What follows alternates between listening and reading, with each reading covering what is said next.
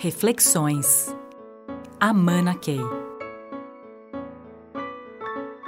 Sempre que a gente fala dos avanços da tecnologia, é a questão que vem à mesa rapidamente, essa questão da profissão, né? Profissões novas que vão surgindo e o uso inteligente da tecnologia que vai fazendo com que a vida das pessoas também mude.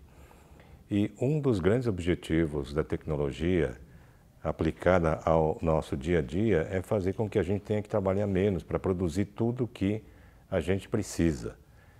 É, existe até uma previsão de que, é, na medida que a tecnologia permita, inclusive, o uso de robôs em, em todas as áreas do nosso, do nosso dia a dia, é, tudo que vai ser necessário produzir para a gente viver vai acontecer de um jeito é, que libere o ser humano do trabalho. Ou seja, se nós trabalhamos 8, 10 horas por dia, talvez no futuro, com o advento dessas tecnologias de ponta, nós vamos estar talvez trabalhando o quê? É, 8 horas por semana. E a pergunta que fica é o que, que a gente faz com o nosso tempo? Na medida que os seres humanos não precisarem trabalhar todos os dias tantas horas, vai sobrar muita hora, muito tempo de qualidade. E a pergunta é se a gente vai fazer o que com isso? Ficar na praia lendo jornal, acho que não vai dar, né?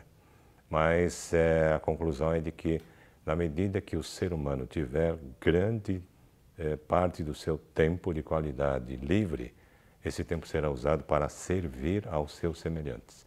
E aí vem a era de serviços, não serviços como a gente diz que restaurante é serviço, não nesse sentido, né? Mas é o que segue a era do conhecimento.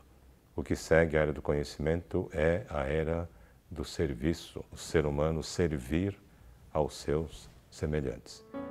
Reflexões. Amana Key.